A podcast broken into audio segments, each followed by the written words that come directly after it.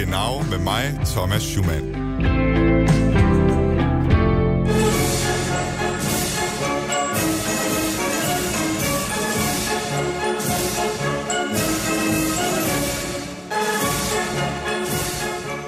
Det tyske folk er en samling svin. Det her det er måske et af mine yndlingscitater fra tysk historie. Og det har blandt andet at gøre med, hvem det er, der sagde det, og hvornår han sagde det, og så også, hvad det var for en periode i tysk historie, det her citat indledte. Du kunne måske tro, det var en franskmand, der havde set sig sur på tyskerne, eller måske en dansker, der havde et horn i siden på naboen mod syd. Men nej, det er hverken en franskmand eller en dansker. Det, det her citat, det stammer simpelthen fra selveste, den sidste tyske kejser, kejser Wilhelm den anden. Og han sagde det altså på et tidspunkt, hvor det tyske folk, som altså han siger er en samling svin, hvor det tyske folk led stor overlast. Kaiser Wilhelm han sagde det her, mens han var på vej til at flygte i eksil til Holland. Og det gjorde han i 1918 på grund af den revolution, som var under opsejling i Tyskland, som var indledt af blandt andet matroser i Kiel, og andre, der var utilfreds med den øh, skæbne, som de blev stillet i udsigt øh, her i Første Verdenskrigs afsluttende dage. Det var sådan, at generalerne og kejseren for så vidt også ønskede at fortsætte krigen og sende de her soldater mod deres stød, selvom de godt kunne se, at krigen den var tabt. Og derfor så indledte de en revolution, som altså øh, gjorde, at kejser Wilhelm han så sig nødsaget til at flygte i eksil til Holland. Og dermed, med den her revolution, så var tøjlerne altså overdraget til, at demokratiske kræfter for første gang skulle prøve at bane vejen for et tysk samfund, og altså rydde op i det moras, som man var endt med ved afslutningen på Første Verdenskrig. Det var altså et Tyskland her, som øh, var totalt forkrøblet af sejrherrenes krigsskadeerstatninger, som de demokratiske kræfter skulle tage vare om. Det var et Tyskland med millioner af unge mænd, som var hjemvendt fra fronten med skader på både krop og sjæl. Det var et Tyskland, hvor de fleste også så ret skeptisk på demokratiet. Og et Tyskland, hvor vold blandt mange var et legitimt politisk redskab.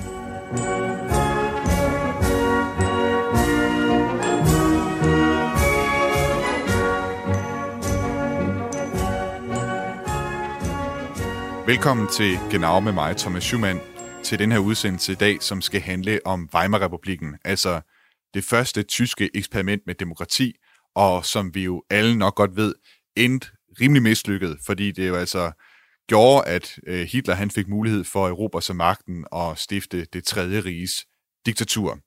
Og på den måde så har Weimar-republiken altså været et eksempel, som tyske politikere sidenhen, altså efter 2. verdenskrig, har prøvet at operere efter, altså prøvet at undgå nogle af de fejltagelser, man begik dengang under Weimar-republiken. Og på den måde så har den her tid i tysk historie altså været med til at forme det Tyskland, som vi ser i dag, og det er derfor, jeg tænker, at vi skulle øh, beskæftige os med det her emne i dag.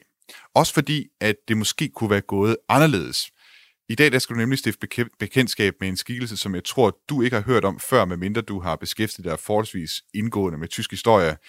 En øh, tysk politiker, som rent faktisk forsøgt at redde det første ty- tyske demokrati, selvom der var rigtig meget antidemokratisk stemning i Tyskland her i øh, 20'erne og starten af 30'erne.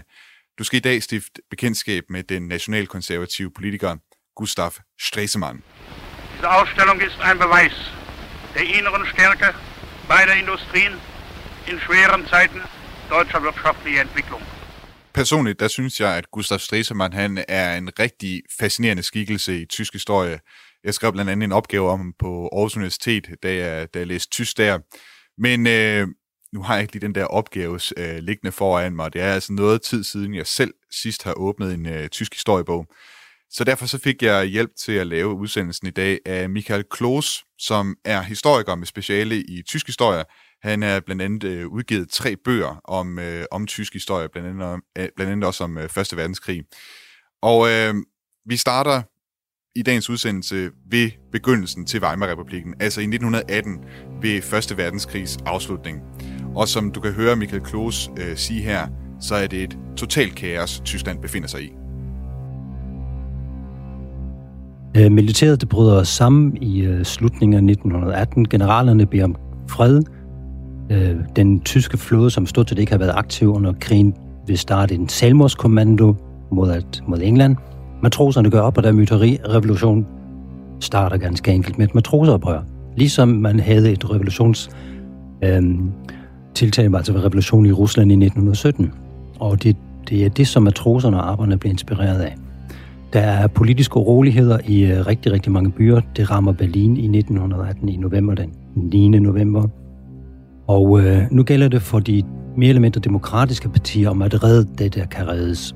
Og øh, her bliver man nødt til at handle hurtigt. Blandt andet har det lige været et oprør i, som sagt i Berlin, Spartakus oprør, som bliver slået ned. Ledende kommunister bliver slået ihjel af frikorps. Berlin er i oprør. Mange byer i oprør. Der er øh, krise, der er kaos. Og så vælger de demokratiske partier først og fremmest anført af Socialdemokratiet med den konstituerede leder Ebert, at det mødes i Weimar, lave en forfatning, udskrive valg og få en demokratisk proces i gang. Grunden til, at øh, Socialdemokraten Friedrich Ebert han altså vælger Weimar som det sted, at man vil lave forhandlinger om det nye demokrati i Tyskland, det er fordi, man gerne vil gøre op med det her militariserede Tyskland, som nok mest har været kendetegnet på det tidspunkt ved Berlin, altså Preussens hovedstad, med militærparader og sigesøjle osv. I stedet for, så vil man bruge Weimar, som mest af alt er kendt for sådan digtere som Goethe og Schiller. Det er altså en kulturhovedstad, om man vil, at det var der, at man skulle lægge øh, forhandlingerne.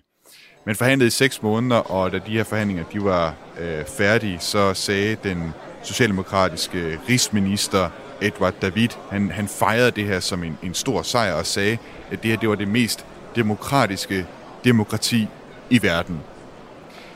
Men som du skal høre lige om lidt, så øh, var det både, både på en måde sandt, men også falsk. Altså det her demokrati, det var født med visse børnesygdomme.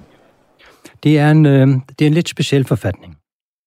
Øh, den, øh, den minder ikke om noget, tyskerne tidligere har haft, og dog. Og så den peger både bagud, og den peger fremad. Og det, der måske er mest interessant, det er, det er egentlig to ting. Det første, det er øh, den position, som parlament, parlamentet kommer til at have. Hvor vi i dag i Forbundsrepublikken har det sådan, at øh, regeringen skal have et flertal i parlamentet, altså et parlamentarisk støtte, en parlamentarisk opbakning. Så er det på det tidspunkt sådan, at man anser, at parlamentet har en kontrolfunktion. Parlamentet skal kontrollere rigskanslerens aktiviteter og udtale tillid eller mistillid. Så er der ikke sådan en symbiotisk forhold mellem rigskansleren og parlamentet.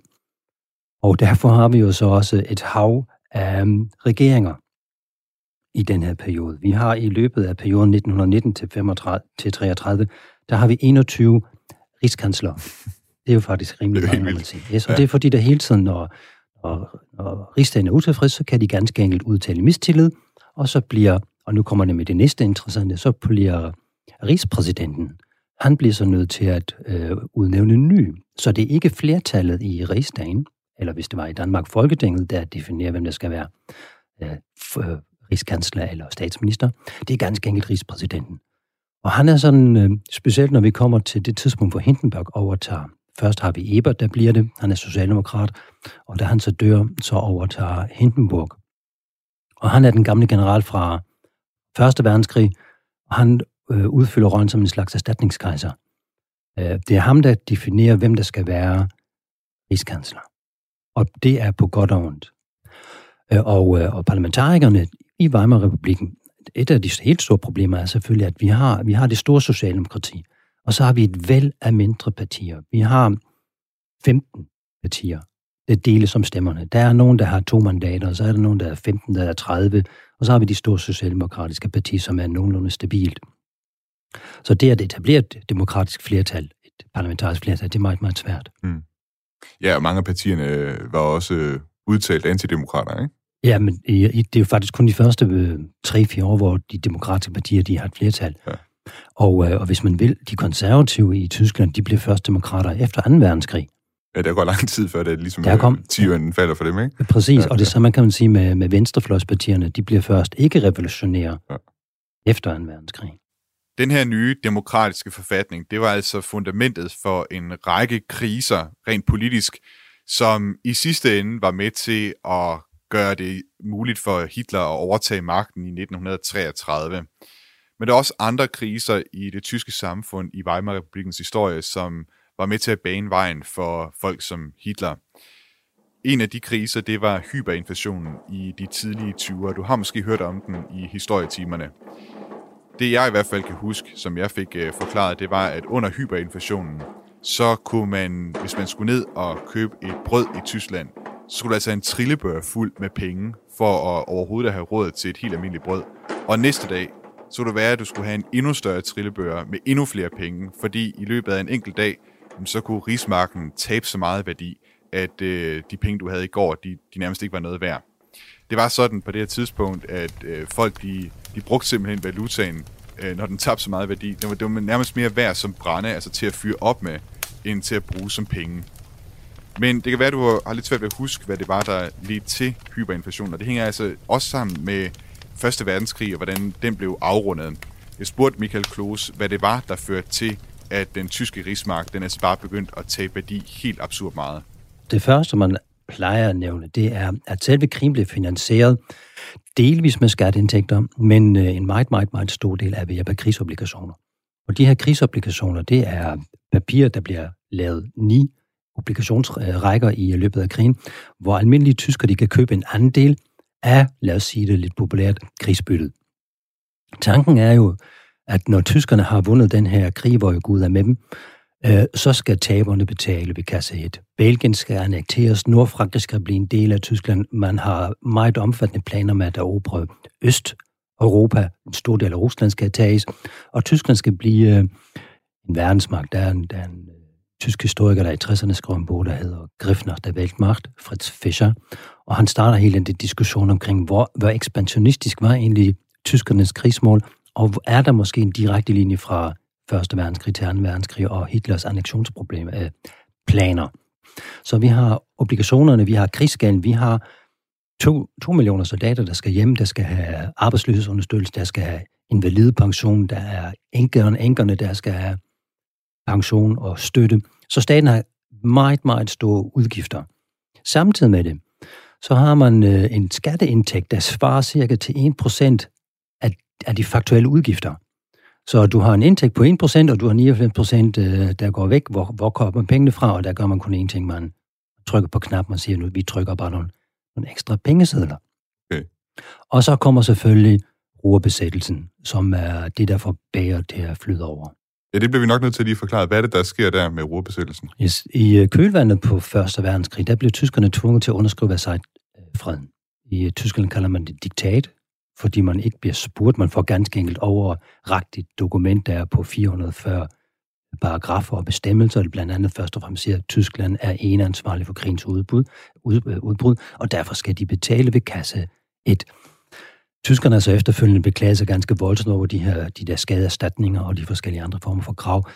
Øh, vender man den rundt og ser på, hvad tyskerne har krævet af russerne under Brest-Litovsk-freden, eller hvis man kigger på tyskernes annektionsplaner, det de havde for idéer, så øhm, skal de være lykkelige, må man nok sige, langt hen ad vejen.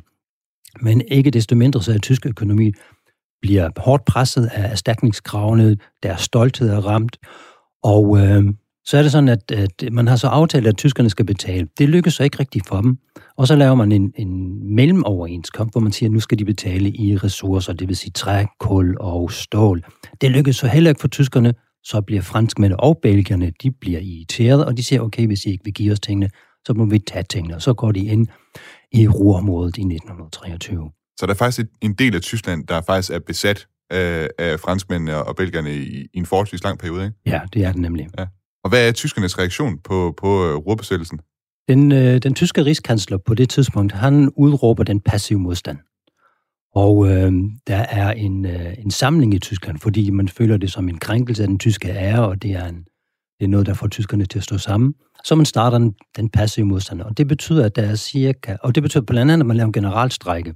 Øh, jernbanerne holder op med at køre, der er sabotageaktioner, der er 100 og 130, der bliver slået ihjel. Der er faktisk også en tysker, der bliver anklaget for sabotage og bliver henrettet.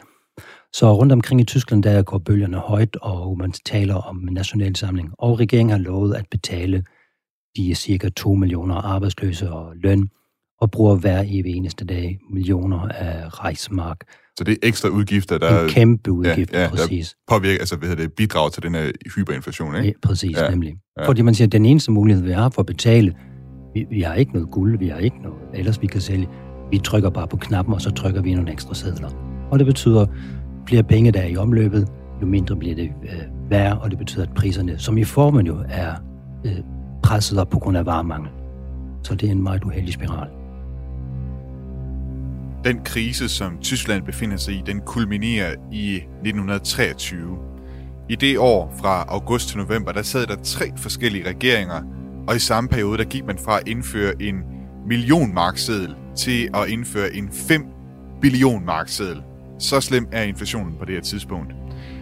Og det er her, vi kommer til Gustav Stresemann, for det er ham, der ender med at blive øh, valgt som kansler for to af de regeringer, der sidder i den her, den her periode.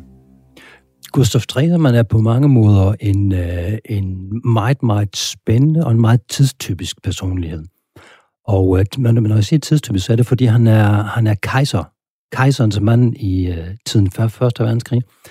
Han er, kommer fra mellemklassen, fra middelstanden. Faren sælger øl og har et øh, gasthaus, hvor, hvor man kan få øl.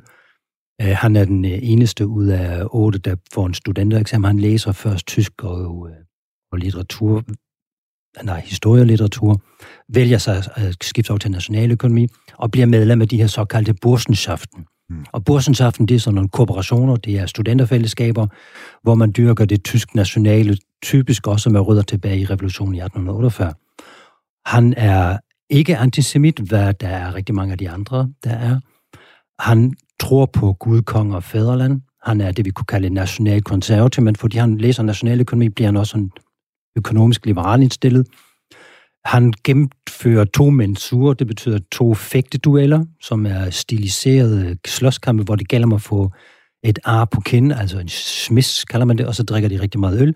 Plejer relationer til medstuderende, som man efterfølgende kan bruge, når man skal få arbejde. Så bliver han lobbyist, han bliver arbejdsgivernes repræsentant i forskellige områder, først og fremmest i, øh, i Sachsen og øh, er øh, med i øh, Tysklands kolonipolitik. Han er med af koloniforeningen, han er med af den alttyske forening, så han er det, på det værdipolitiske plan er han nationalkonservativ. Og der han så også bliver valgt ind i, først i byrådet i Dresden, og så bagefter ind i Rigsdagen, så er han over på den nationalkonservative side, og understøtter kejserens politik i krigen under, under Første Verdenskrig. Så falder det hele fra hinanden. Han er mod Versailles-traktaten, han øh, kommer ind i rigsdagen og påtager sig så det her demokratiske ansvar om at få Tyskland ud af, af det moras, som de befinder sig i.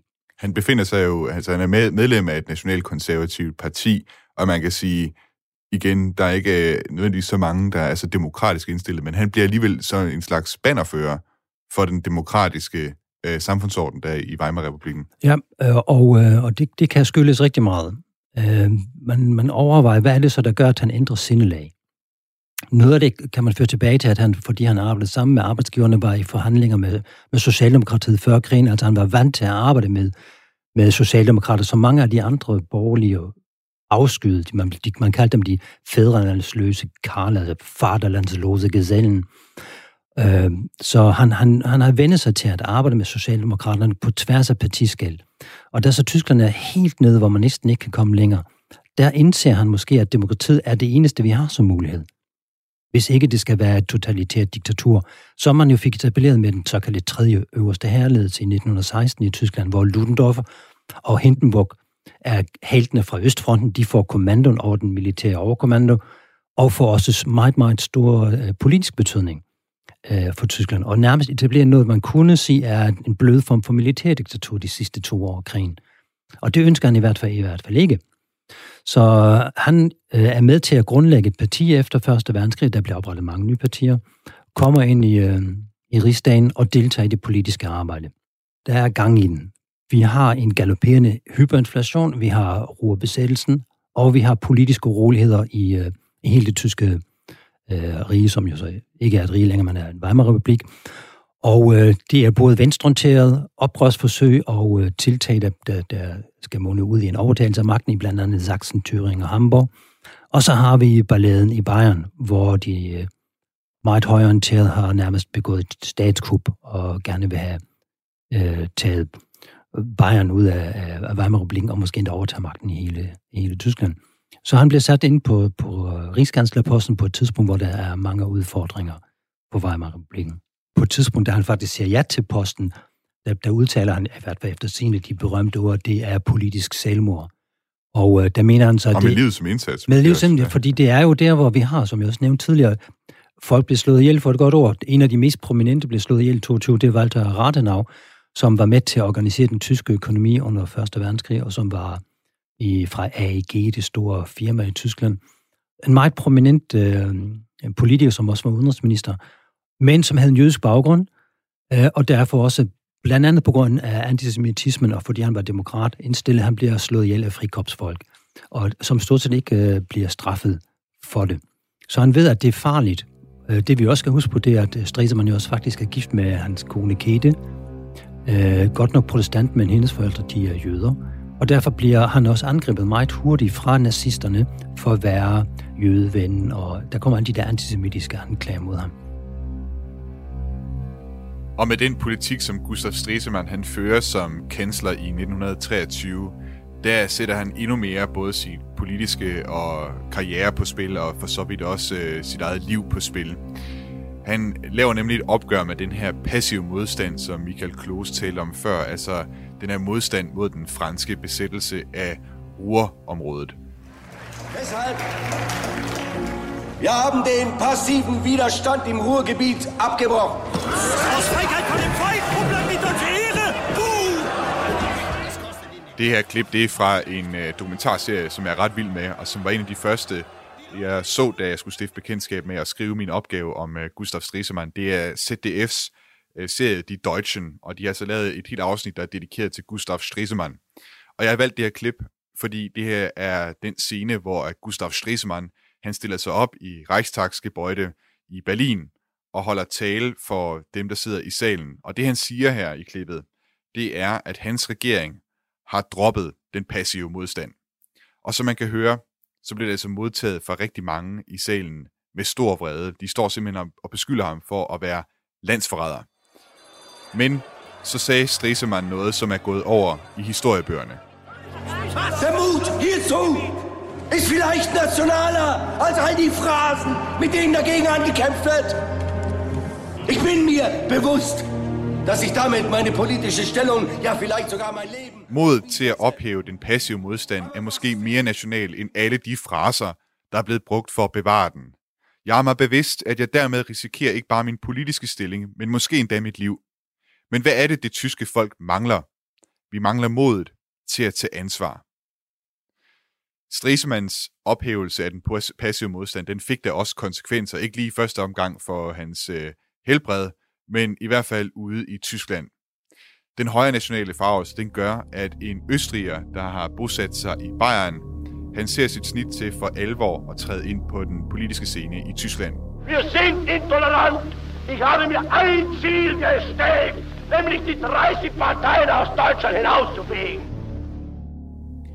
Adolf Hitler har i Bayern grundlagt det nationalsocialistiske arbejderparti med beskeden succes på det her tidspunkt. Det er ikke noget særligt stort parti, og det er primært et bayersk parti. Og han går og leder efter en dagsorden, som han for alvor kan få sit parti til at blomstre på. Og det er her, han ser sit snit med ophævelsen af den passive modstand. Han vil simpelthen gøre et kupforsøg, inspireret af de italienske fascister. Sammen med sine nazistiske brunskjortede kompaner stormer han Bürgerbraukælder i München, hvor han udråber, at den tyske regering er afsat, og at det altså er ham, der styrer tingene i Tyskland nu. Bagefter går de på gaden sammen med blandt andre generalen Ludendorff med skarpladte våben og klar til at marchere mod Berlin for at omstyrte regeringen. De når imidlertid aldrig at komme så langt. Faktisk så når de ikke engang uden for Münchens grænser, før det er, at det her kupforsøg det bliver stoppet. I gaderne, der støder nazisterne på Münchens politi, som også er mødt op med skarpladte våben. Og det kommer til en skudveksling, hvor der både er nazister og nogle af politimændene, der omkommer. Desværre for historiens gang, kan man sige, så ender det altså ikke med, at Hitler han omkommer i den her skudveksling. Zu Asche, zu Staub, dem Licht geraubt. Doch noch nicht jetzt. Wunde warten bis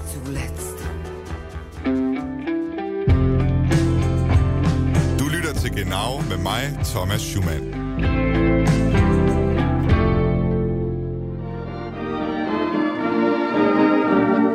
Fräulein, mit Ihnen möchte ich baden gehen. Fräulein, wann sind Sie für mich frei? I dagens udsendelse af Genau, der ser vi på Weimar-republikens historie og hvad det er for et aftryk, det har sat sig på det Tyskland, vi kender i dag. For der er faktisk mange ting, som tyskerne lige er taget ved lære af, af deres historie i 20'erne og 30'erne. Og så ser vi også særligt på Gustav Stresemann, fordi jeg i hvert fald synes, at han er en noget særlig og spændende karakter at have med i den her samling, altså en nationalkonservativ politiker, som endte med at blive bannerfører for det unge tyske demokrati. Og vi har netop lige hørt om øh, Hitlers mislykkede ølstuekup, og øh, da vi forlod historien her, så var Hitler altså på vej til at tage benene på nakken gennem øh, Münchens skader, væk fra Münchens politi.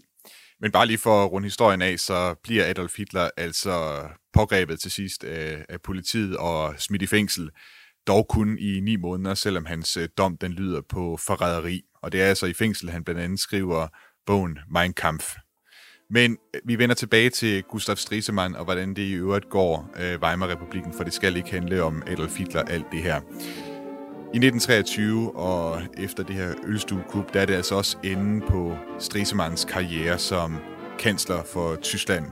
Han når altså kun samlet set at regere Tyskland i tre en halv måneder.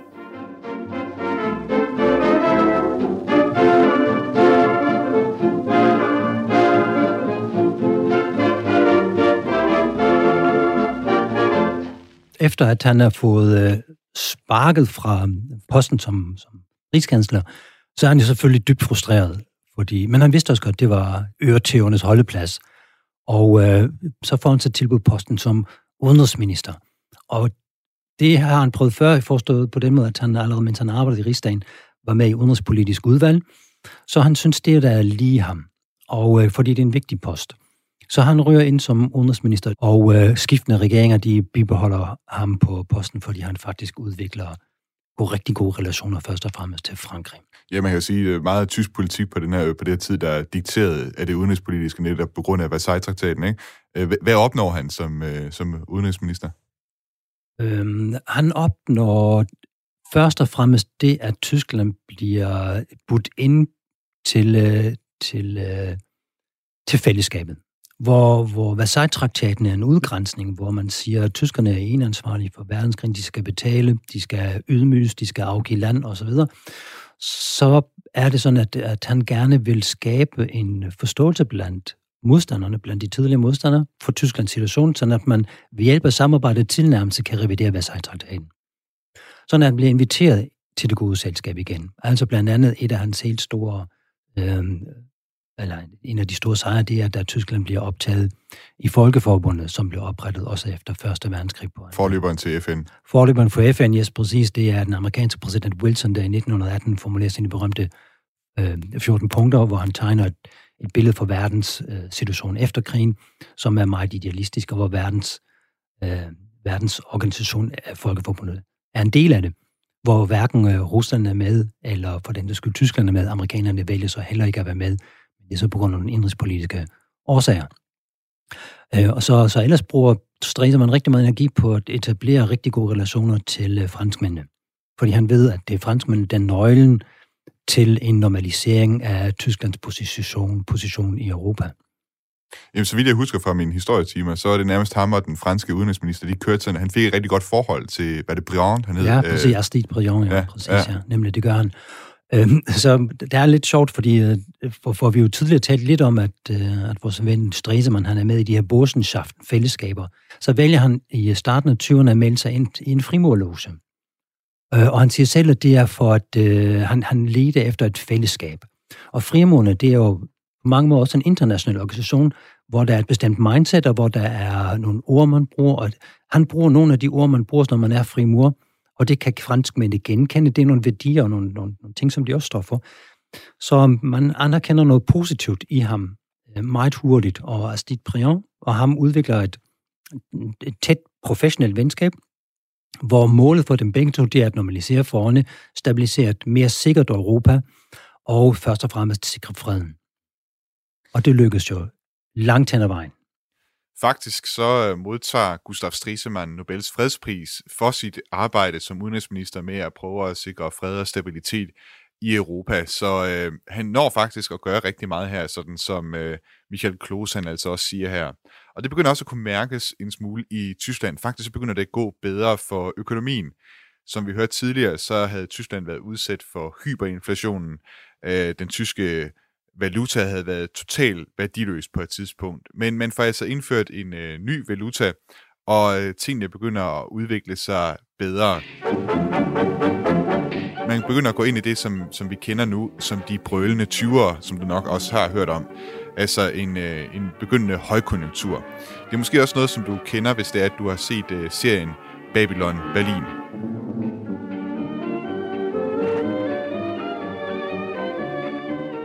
De brødende 20'er, det er en periode, som er klart en reaktion på 1. verdenskrig.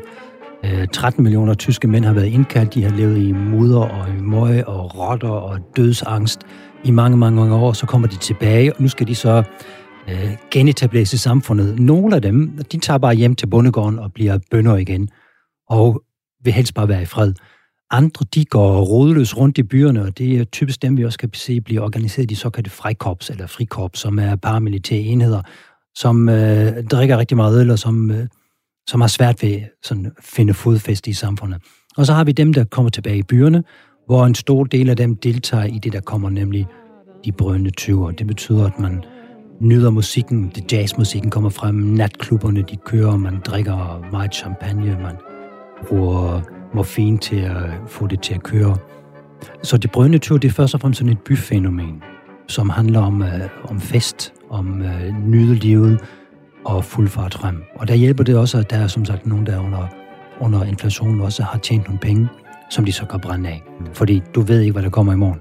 Og så den der økonomiske hjælp, som amerikanerne de også blandt andet kommer med, det, det hjælper så også økonomien med at bulle afsted. Præcis, præcis. Ja. Men, men øh, øh, det tager sådan lidt tid, før man får det, man har mistet under krigen. Altså, det, jeg tror, det er først i 28, hvor vi er tilbage til den samme købekraft og realløn, som man havde før Første Verdenskrig. Men, men vi har jo også en skæv indkomstfordeling. Vi har en, en lille gruppe, øh, der, der har tjent rigtig, rigtig mange penge, og så har vi en stor gruppe, der faktisk stadigvæk ikke har det optimalt. Og det er også den store gruppe, som jo faktisk bliver en del af Hitlers vælgergrundlag. Hvis man ser sådan noget som Babylon Berlin, ikke? Altså, det er jo også, øh, der har du også øh, hovedpersonen der, ikke? som mm. også kommer fra, øh, altså han har været med i Første Verdenskrig som, som soldat der, og ligesom lever det der liv i, i Berlin, altså hvor, øh, altså totalt hedonistisk Ja, præcis. Tilværelse. Dekadent og, ja. og overfladisk, og vi ved ikke, hvad der kommer i morgen, lad os nyde livet lige nu. Men hvor du også med ham kan se, at jamen, han har det jo ikke godt.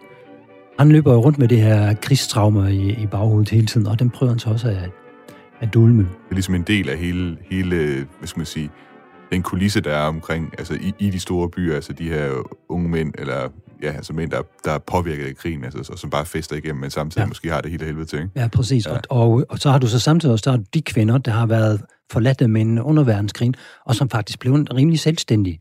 De har klaret sig selv i fire år. Uh, nu kommer mændene tilbage. Hvorfor i verden skal de der gå tilbage til kødgryderne? Jo, det gør de selvfølgelig i de mere traditionelle hjem, men vi har en stor gruppe af, af tysker, som ikke vil finde sig i den form for patriark. Der er også en form for kulturel opblomstring her ja. ikke? I, i Tyskland. Kan du prøve at beskrive, hvad, hvad der sker der på den kulturelle front? Yes. Um, sådan, der er sådan to særlige institutioner, som jeg gerne vil frem, og det ene, det er, det er Bauhaus. Bauhaus er sådan en designskole, der bliver oprettet, uh, og blandt andet er aktiv i Dessau og bagefter i Berlin, hvor du har øh, folk som Walter Gropius, Mies van der Rohe, Kandinsky er med, Klee er med, Walter Benjamin, ikke med i den, men det nævner jeg straks. Og de, øh, de opretter en designskole, der bliver toneangivende for det, vi kalder moderne design eller, eller international style. Og øh, problemet med de her mennesker, det er, at de, øh, de opretter noget nyt, noget der ikke har været før, som det omkringliggende samfund ikke bryder sig om. Altså prøv at tænke, der er mænd og kvinder, der bor på den samme uddannelsesinstitution, og så fester de, og de drikker og begår nok også en bitte smule hår. og så vælger de at lave rigtig mange eksperimenter. En del af dem er jøder. Øh, de er progressive. Mange af dem er også venstreorienterede. Så de kommer meget hurtigt i nazisternes søgelys. Og derfor, da man så får nazistisk magtovertagelse, der flygter langt de fleste af dem. Øh, Miss van der Rohe tager til USA, ligesom mange af de andre også, og bliver faktisk toneangivende i Chicagos bybillede, fordi det, der definerer Bauhaus-arkitekterne, det er stål, glas og beton. Øh, kigger vi på bestsellerbygningen her i Aarhus, det vil være en bygning, hvor Miss van der Rohe nok vil sige fremragende. fordi det er den der international style, eller funktionalisme kan man også kalde den. Funkisviler, selve begrebet funkisviler, kan vi også føre tilbage til, til Bauhaus-traditionen. Arkitektskolen i Aarhus har også været dybt inspireret, og det er stort set alle design- og arkitektskoler er inspireret af det, der foregik øh, i Bauhaus, fordi det var nyskabende.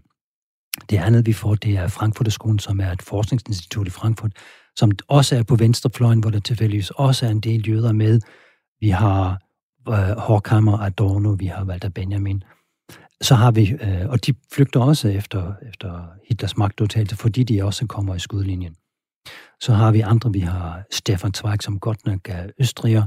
Vi har Walter Benjamin, som jeg nævnte, og de begår selvmord øh, i, i fortvivlelse over det, de kan se, hvad der sker med Tyskland. Øh, så har vi også kunstnerisk, har vi, som jeg nævnte, Kandinsky, vi har hele ekspressionismen, som jo også... Inden for film også, ikke? Også i film, ja, altså stumfilm med, med Fritz Lang. Ja. Og en del af de folk, der så er med til at... På det tidspunkt er den europæiske stumfilm, og særligt den tyske stumfilm, eller filmindustri, er jo langt foran Hollywood. Så de, de mennesker, de så flygter over til Atlanta her, over Atlanta til Hollywood, så kan man sige, de tager deres viden, deres erfaring, det tager de med, og det fremmer selvfølgelig også udviklingen i USA. Så der er gang i på mange områder i Tyskland, både hvad angår kunst og litteratur. Ihnen möchte ich baden I 1929, der propper champagneflaskerne i en by som Berlin, og økonomien den er ved at være kommet på fod igen. Tingene de ser en smule lysere ud, og måske kunne historien være gået i en anden retning. Men der er altså nogle begivenheder, som gør, at den her fest, de brølende 20'ere, den får en bræt ende, og Tyskland vågner op med nogle gevaldige tømmermænd. Først så får det en ende for Gustav Stresemann. Stresemann, han dør jo i 29. Han forsøgte jo altså det her at normalisere forholdet. Hvor stor betydning har det, at han, han dør der i øh, 29 for resten af udviklingen, som vi kender det? Ja, det er, det er selvfølgelig meget interessant, fordi hvor stor er han, hans betydning egentlig? Han får nogenlunde styr på krigsskadeerstatningerne, fordi de bliver jo sænket af skille gange, og det er en stor opgave for ham. Han får etableret et godt forhold til Frankrig, og så dør han i, i starten af oktober, men 20 dage efter, så har vi børskrak i USA, som øh, så rammer Tyskland sådan rigtig, rigtig hårdt i øh, 1930-31. Så hvor stor hans indflydelse egentlig er, da han dør, hvor meget han kunne have gjort, det er meget omdiskuteret. Der er, nogle... den her begivenhed, der ligesom overskygger det hele. Præcis. Ja. Øh, fordi øh, han kunne selvfølgelig godt have gjort noget, men som udenrigsminister, han kunne måske have bremset noget, men, men det der jo får tingene til at skride, det er det indrigspolitiske. Kan man sige noget om, hvilken, hvilken retning Tyskland måske kunne have bevæget sig i, hvis nu han havde kunne fortsætte som udenrigsminister, og den linje, som han, øh, altså den politik, han havde, ja. og det, det, det, det samarbejde, han havde med Briand? Ja, det, det kan man måske gøre, fordi øhm, det er helt klart, at for, vi kan se på det, der, der vores ven Stresemann, han dør, så kom foran en, en, en national begravelse, en statsmandsbegravelse i Tyskland med 100.000 af, af deltagere. I Frankrig er der mindehøjtidligheder, og i Frankrig er man meget, meget ked af det fordi man faktisk føler, at han har været franskmændenes ven. Han har fået en, en god, god portion goodwill hos franskmændene, og franskmændene var gået langt for ham, og dog. Fordi han siger så også, at øh, hvis I bare havde givet mig nogle flere indrømmelser, så kunne jeg have brugt det politisk i min kamp mod nazisterne, mm. eller mod faktisk flertallet i rigsdagen, som jo er både antidemokratisk, og som øh, det er enten kommunistisk eller meget, meget nationalistisk. Men han får jo ikke så meget, som han havde håbet. Meget af det, han gør, det er ensidigt. Så han kunne godt have brugt nogle flere indrømmelser, faktisk. Han kunne have brugt rigtig, yes, præcis. Og det beklager han sig også voldsomt over, at han ikke fik de afgørende, altså for eksempel øh, øh, grænserne, øh, krigsskaderstatningerne. Altså han manglede nogle flere sejre, som han kunne have brugt, fordi kigger vi på Hitlers øh, på, øh, argumenter, så er du for eksempel Versailles-freden. Han bruger Versailles den ene gang efter den anden i sin politiske retorik, og selvfølgelig antisemitismen. Og da vi har en Stresemann, som er gift med en tidligere jøde, og som efter Nürnberg-lovene, som er Hitlers raselov, jo faktisk vil have jøde, og nok være endt i koncentrationslejre, øhm, så, så er det meget svært for, for Stresemann faktisk at få gennemført noget, noget enligt. Så hvis man skal skrive lidt kontrafaktisk historie, så kunne det altså være, at hvis Stresemann havde fået nogle flere indrømmelser fra sejrsmagterne fra Første Verdenskrig, så kunne man måske have forestillet sig, at de var sluppet lettere ud af krisen, og at Hitler han altså ikke havde fået så meget magt, som han gjorde. Men altså, der kom børskrakket øh, på Wall Street, og det var ligesom det, som øh, igen banede vejen for, at Hitler han kunne forsøge sig med at tage magten i Tyskland, og som vi alle sammen ved, så lykkedes det altså Hitler i øh, 1933. Det vi skal være opmærksom på, det er, at, at øh, Hitler han startede til parti Bayern, så de første mange år er de regionale. Øh, det er så først på et lidt senere tidspunkt, at de vel bliver en national bevægelse. Og ved det første øhm, rigsdagsvalg, hvor de sådan for alvor gør sig gældende, det er i 1930, hvor de går fra i 28 har haft omkring 2,5 procent, går de over 18 procent. Så i løbet af to år, der går de op på, til, til 18 procent. Og det er en direkte konsekvens af den økonomiske krise i Tyskland. Så har vi det næste valg, det er så i 32 i juli, hvor de kommer over de 37 procent. Og øh, Hitler er jo begejstret. Han bliver øh, rigsdagens største parti, og han kræver rent faktisk rigskanslerposten.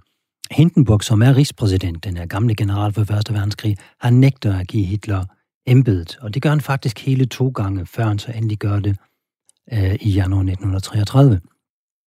Og så er det interessant, så har vi et nyt valg i november 1932, hvor nazisterne går tilbage og kun får 33 procent af stemmerne. Og jeg tror rent faktisk, at øh, økonomien har det bedre på det tidspunkt. Øh, stemningen bliver lidt mere normaliseret. Så jeg er faktisk lidt bange for, at hvis man nu ikke havde udnævnt ham til rigskansler, hvis man var holdt fast i demokratiet, så ville økonomien være blevet bedre, helt af sig selv, fordi man kommer ud af krisen. Man kunne måske også have lavet en tiltag, der havde hjulpet den på vej, og så vil opbakningen til nazistpartiet måske være faldet. Det er nogle skæbnesvanger dage, jeg ved ikke om det er en måneds tid eller et eller andet, der i starten af 33, ikke, hvor det er, at man øh, ender med at udnævne ham, altså hvor man sidder i forhandlinger i Berlin og på kryds og tværs og sådan noget. Ja, det er beskrevet i den bog, der hedder Banemændene, blandt andet også, der udkom her i år. Ja. Eller sidste år, undskyld, ja, i 2020. Ja, og, og det er jo faktisk kun to måneder. Øh, man kan sige, at det hele det starter allerede i 32, fordi vi har forskellige rigskansler, der benytter sig af paragraf 48 i den, den tyske forfatning, som er en, en nødforordning, hvor man kan regere ved hjælp af midlertidige love. Man, har, man kan gerne sende rigsdagen hjem, udskrive nyvalg, og så kan man stort set regere diktatorisk. Og øh, det er også det, som, øh, som rigskanslerne før ham benytter sig af. Der er først og fremmest Bryning, øh, som er centrumspolitiker, som jo også blandt andet prøver på at forbyde nazisterne. Det lykkedes så ikke rigtigt for ham. Han er sådan den, den sidste, der prøver at, øh, at, øh, at bekæmpe nazismen fra den post. Og øh, da Hitler så bliver udnævnt som rigskansler i øh, januar 33, der bærer Hindenburg og mændene omkring Hindenburg en meget, stor del af ansvaret. Hvem er det, der stemmer på nazistpartiet efter børskrakket? Og, og hvad er det i den nazistiske retorik, så at sige? Hvad er det, de slår på, øh, som mm. gør, at de får så stor tilslutning? Man kan sige, at der er, der er to ting, der gør sig gældende. Øh, det ene, det er, at man øh, i kølvandet på den økonomiske krise ser en radikalisering. Kommunisterne går frem, og nazisterne går frem. Og det, de har til fælles, det er, at de er antidemokratiske, og de vil en samfundsorden, der er væsentligt forskellig fra det, der eksisterende. Øh, hvem er så vælgergruppen? Vi kan se, at nazisterne henvender sig jo bredt. Det hedder ikke uden grund Nationalsocialistisk Tysk Arbejderparti. Så vi har et klart nationalistisk element, men vi har også et socialistisk element. Og det socialistiske kommer typisk til udtryk i, hvis man kigger tilbage til deres 25 punkter program fra dengang de etablerede partiet, at de faktisk formulerer nogle antikapitalistiske øh, slagord. Altså for eksempel kapitalens magt skal brydes. Øh, dem, der har tjent mange penge på Første Verdenskrig, de skal straffes.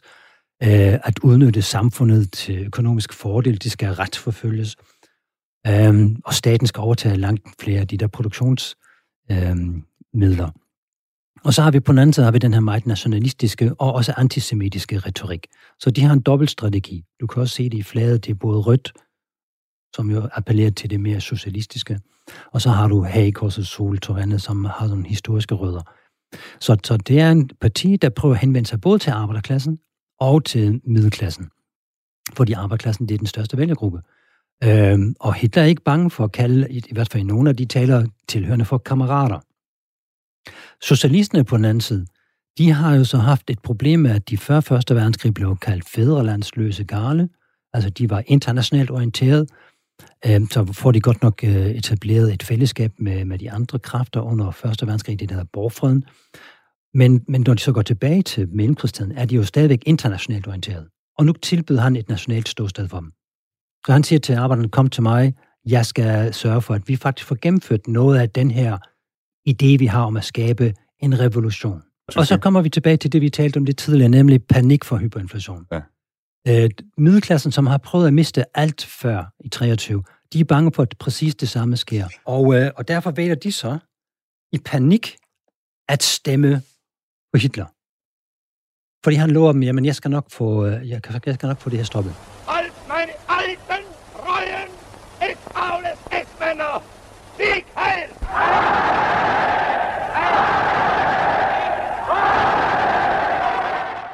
Kan du prøve at opsummere her, hvad tyskerne de har lært øh, af, af Weimar-republikens fald? Hvad er det for nogle læresætninger, de har taget med sig, og som vi kan se i Tyskland i dag, man stadig, så at sige, øh, lever efter, eller som man har som man har gjort til politisk og samfundsmæssig levevis? Lad os kigge på, øh, på Tysklands historie. Øh, efter 1945, efter stunde 0 i øh, 48, der siger amerikanerne til tyskerne, nu skal I have etableret en grundlov. Den skal være demokratisk. Kom i gang. Og så satte de sig ned i al hemmelighed og arbejder i mange måneder og etablerer den, den tyske grundlov. Og den blev så skrevet ind i en forfatningshistorie, der grundlæggende bygger på revolutionen i 48, på oplysningstiden og på Weimar-republiken. Men man prøver på at undgå en del af de fejl, man begik under Weimar-republiken. Så man laver en, en demokratisk forfatning, en federal republik etableret, med en, øh, en konstellation, der hedder, man har en, en parlamentarisme, hvor regeringen skal have et flertal. Altså en, en regering kan stadigvæk blive udsat for et mistillidsvotum, det sker en gang imellem i Tyskland, men meget, meget sjældent.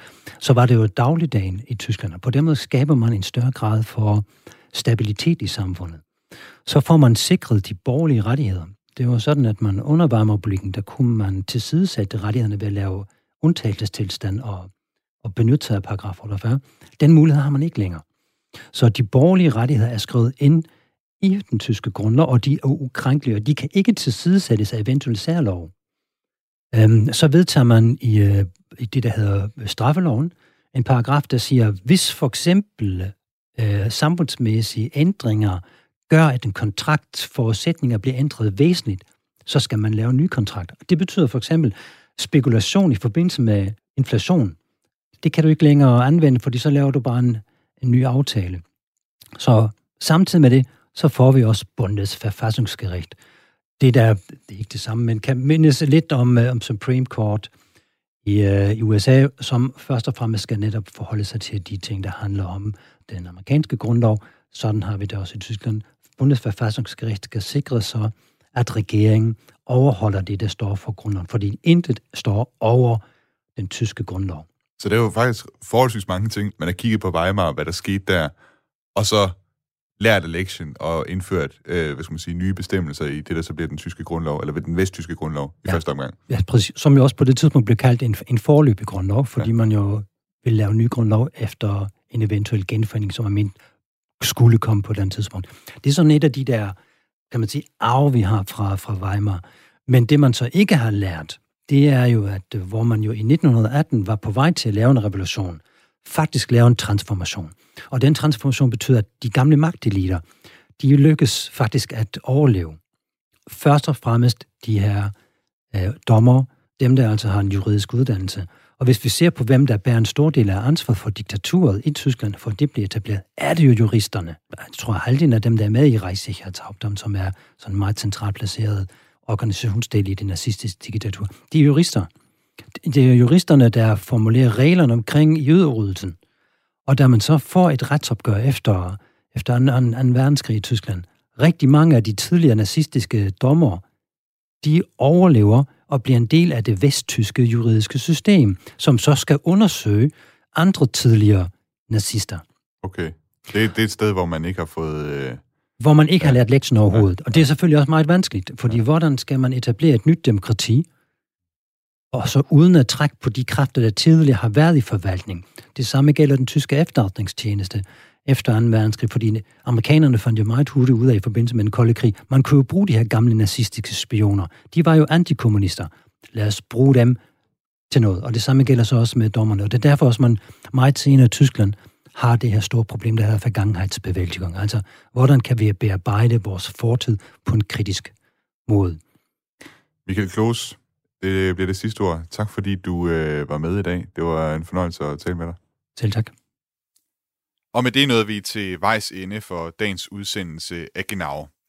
Genau er som altid lavet af mig, Thomas Schumann, og den her udsendelse er også lavet af Jejs Nørgaard Alstrøm, som fremover også kommer til at hjælpe mig her på Genau her på Radio 4. Hvis du kunne tænke dig at lytte med igen, så kan du som altid lytte til Genau tirsdag kl. 10.05. Du kan også finde tidligere udsendelser af Genau ind på Radio 4's hjemmeside, på Spotify eller på Apples podcast player. Har du ris, ros, kommentar eller anden feedback til os her på Genau-redaktionen, så send dem endelig ind til genau radio4.dk. Ellers så vil jeg bare ønske dig en god uge, og indtil vi høres ved igen, bestand.